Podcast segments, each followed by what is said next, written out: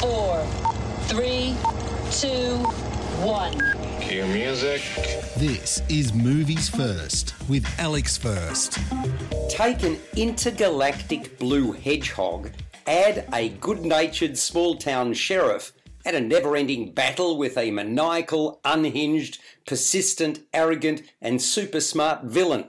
Then stir liberally, and believe it or not, you have the makings of a fun, if totally far fetched, family film. With no expectations entering the cinema, I emerged thinking the filmmakers had thrown a little magic dust at the subject and emerged victorious. In short, you have a lonely alien drawing attention to himself by generating a massive power surge, attracting the attention of the US military. Now to the detail. Sonic the Hedgehog, the voice of Ben Schwartz, is a live action adventure comedy based upon the video game franchise from Sega that centres on a brash, bright blue urchin from another world. Sonic is a little ball of super energy and speed, and with that great power come power hungry villains wanting what he has. Born on a faraway planet, he's looked after by an owl named Longclaw.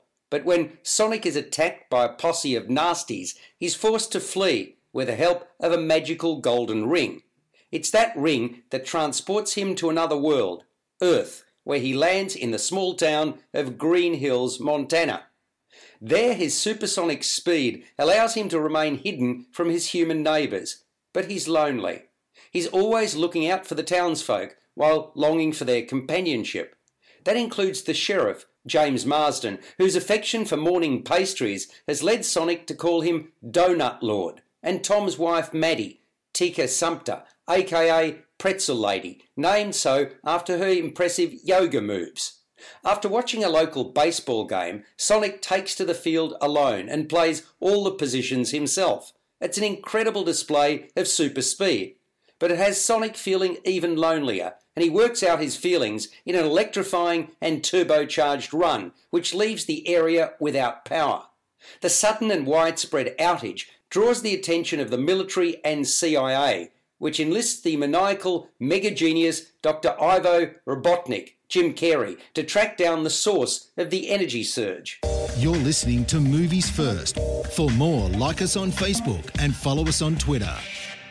James Marsden makes for a charming lead, whose characterisation is endearing.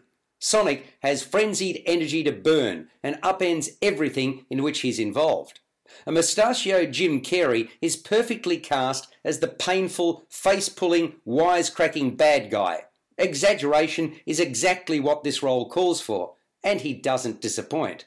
Writers Pat Casey and Josh Miller clearly had fun creating outrageous situations for Sonic and Tom to face. I'm happy to say director Jeff Fowler has made a decent fist of his first feature film, providing some laughs along the way. Sonic the Hedgehog scores a 6.5 out of 10. You've been listening to Movies First with Alex First. Available at Apple Podcasts, Google Podcasts, Spotify, iHeartRadio, or your favorite podcast player. You can also stream on demand at Bytes.com. This has been another quality podcast production from Bytes.com.